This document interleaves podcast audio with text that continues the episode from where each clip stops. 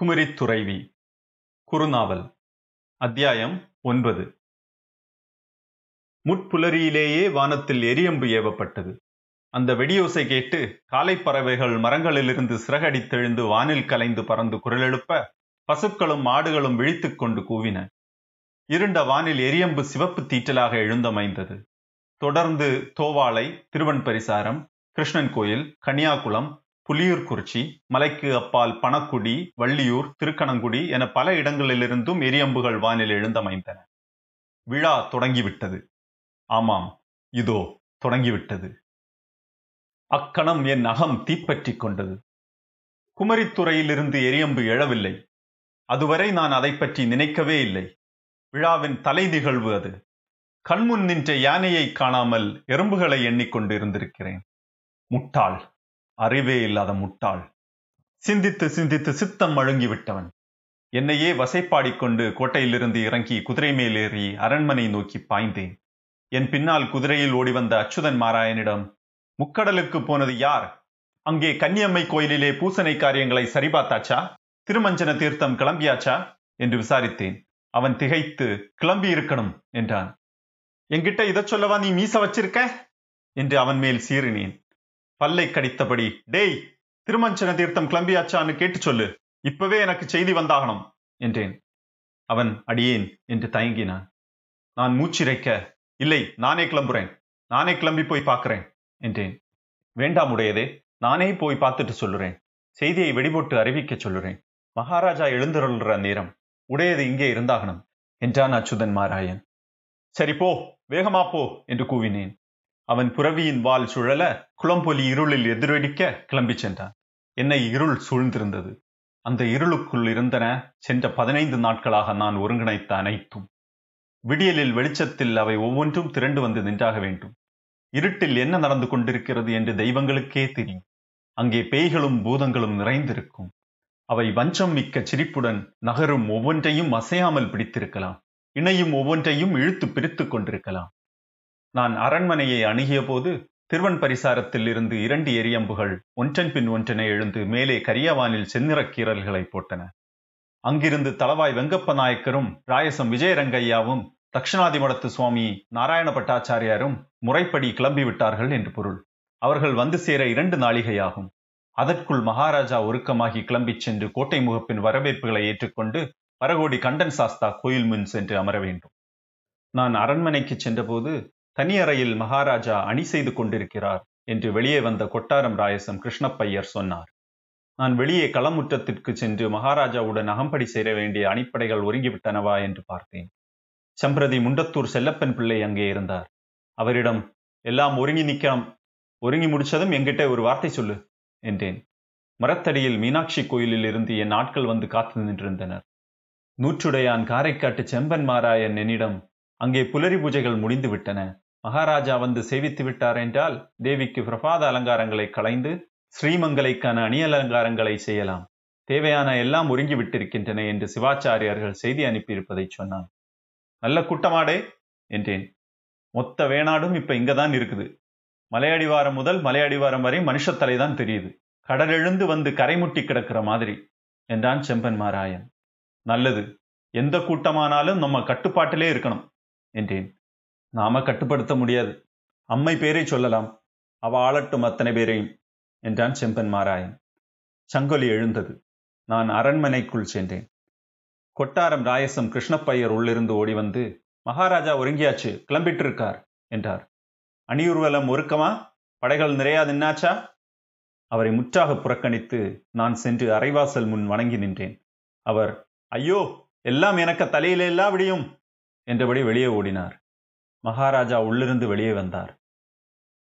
முத்தாரங்கள் சுற்றப்பட்டு செம்பருந்தின் இறகு சூட்டப்பட்ட பச்சைப்பட்டு தலைப்பாகை அணிந்திருந்தார். காதுகளில் மகரக் குழைகள், கழுத்தில் சரப்பொழி மாலையும் முத்தாரங்களும் பதக்க மாலையும். நீலமணிகள் பதிக்கப்பட்டு நடுவே சங்குமுத்திரை கொண்ட பதக்கம் வயிற்றின் மேல் அமர்ந்தது போல இருந்தது. இடையில் செம்பட்டு கச்சை கட்டு, மஞ்சள் பட்டை நிலைக்கச்சமாக உடுத்தியிருந்தார். வலக்கையில் ராஜகங்கணமும் காப்பும், இடக்கையில் முத்து வளையல்கள் நான்கு. நான் நன்கறிந்த மனிதர், தெய்வத் திருவனு மாறியிருந்தார். நான் கைகூப்பி பேச்சிழந்து நின்றேன்.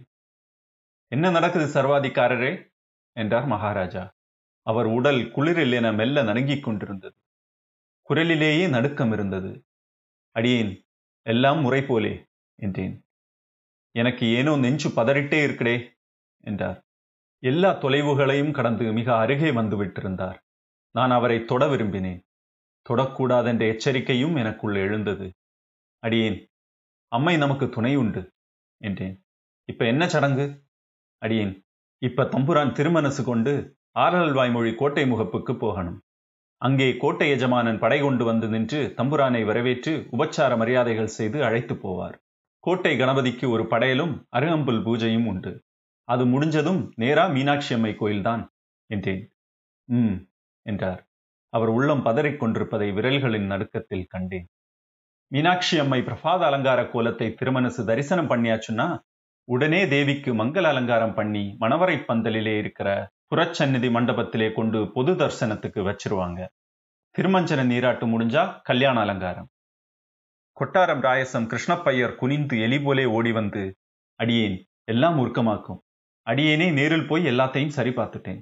தம்புரான் கல்பிச்சு படியரங்க அருள வேணும் என்றார். மகாராஜா நடக்க அவருக்கு முன்னால் கொட்டாரம் ராயசம் கிருஷ்ணப்பையர் உடல் குலுங்க ஓடினார். நான் பெருமூச்சுடன் நின்றேன். பின்னர் தளர்ந்த நடையுடன் பின்னால் சென்றேன். மகாராஜா முற்றத்தை அடைந்ததும் வெளியே கொம்பொலியும் சங்கொலியும் முழவொலியும் இணைந்து முழங்கின.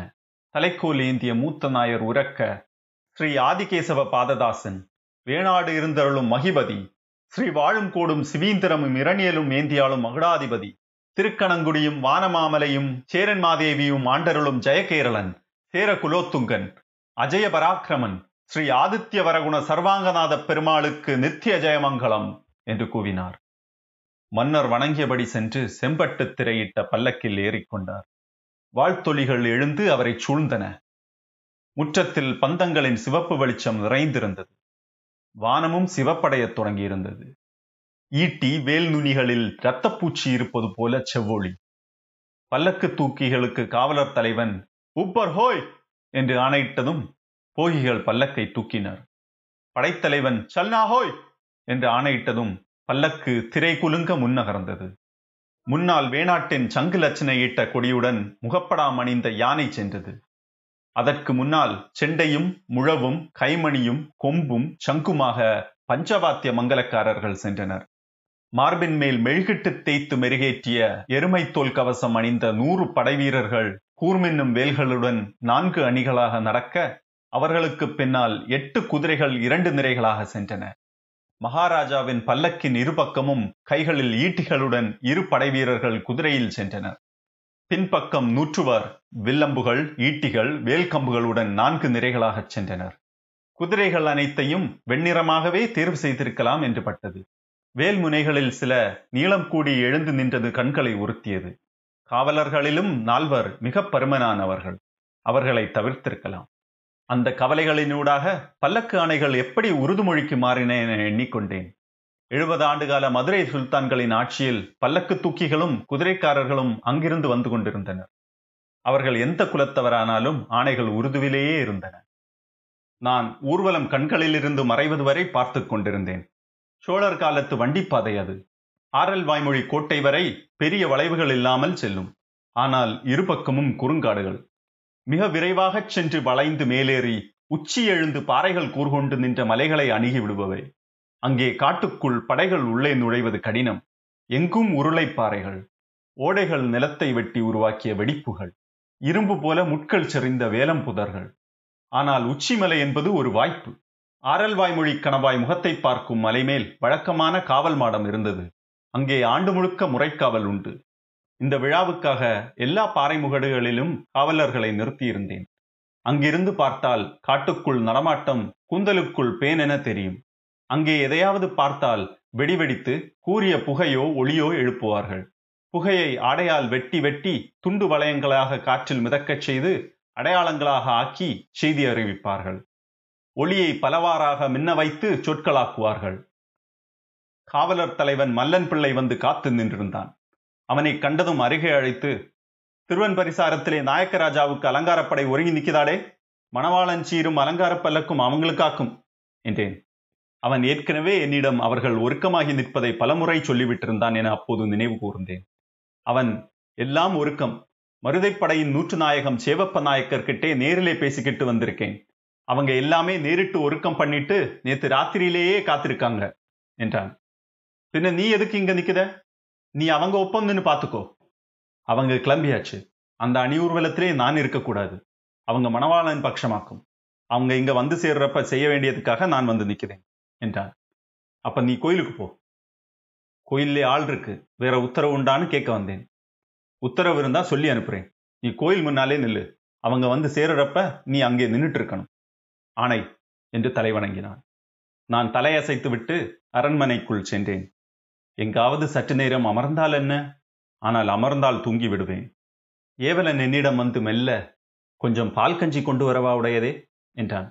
கொண்டு வாடே என்றேன். அதை குடித்து கொண்டிருந்த போது மிக தொலைவில் இருட்டில் வெடியோசையை கேட்டேன். நீரில் யாரோ குதித்தது போல தோன்றியது. அது அந்த ஓசையை ஏற்று இன்னொரு வெடியோசை எழுந்தது. குதிரையில் என்னை நோக்கி வந்து நின்ற காவலர் தலைவன் கண்ணன்குட்டி நாயர். வலிய சர்வாதிகாரர் சவிதம் பிரணாமம். கன்னியாகுமரியிலே இருந்து கடல் குடிகளிலே உள்ள ஏழு பட்டக்காரர்களும் புலரிக்கு முன்னாடியே மஞ்சன நீரோட கிளம்பியாச்சு. அவங்க அஞ்சு கிராமம் தாண்டி வந்துட்டு இருக்காங்க என்றான்.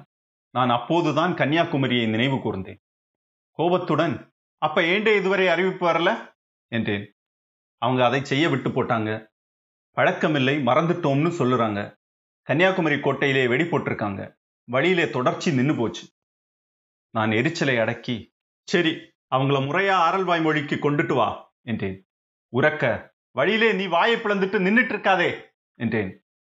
அவன் தலைவணங்கி அகன்றதும் நான் குளித்து உடைமாற்றி விட்டு குதிரையில் ஏறி ஆரல்வாய் மொழி நோக்கி சென்றேன். வழியிலேயே என்னை பின்னால் வந்து சந்தித்த மாராட்டு அச்சுதன் கைமல், வலிய சர்வாதிகாரர் எஜமானுக்கு பிரணாமம். வடுகப்படை தளவாயும் அவருடைய ராயசமும் ராயர் சுவாமியும் வந்துட்டு இருக்காங்க. அவங்க இப்ப கொஞ்ச நேரத்திலே தோவாளையை அடைஞ்சிருவாங்க என்றான். அவங்களோட காவல்படையும் சீர்கொண்டு வந்த கூட்டமும் ஒருங்கியாச்சா என்றேன். அவங்க எல்லாரும் நேத்தே ஒருக்கம், ஒன்னா சேர்ந்து முறையா அணி ஊர்வலமா வந்துட்டு இருக்காங்க என்று அச்சுதன் கைமல் சொன்னான். நான் உளரத் தொடங்கிவிட்டதை நானே உணர்ந்தேன். வெளிச்சம் இன்னும் வரலை, அதுக்கு முன்னாடி அவங்க இங்க வந்து சேர்ந்தாகணும் என்றேன். அவங்க வேகமாத்தான் வந்துட்டு இருக்காங்க என்று அவன் சொன்னான். என்னால் மேலும் ஏதும் சொல்ல முடியவில்லை. வேகம் வேகம் என்ற வார்த்தையின்றி ஏதும் என் நெஞ்சில் அப்போது இருக்கவில்லை.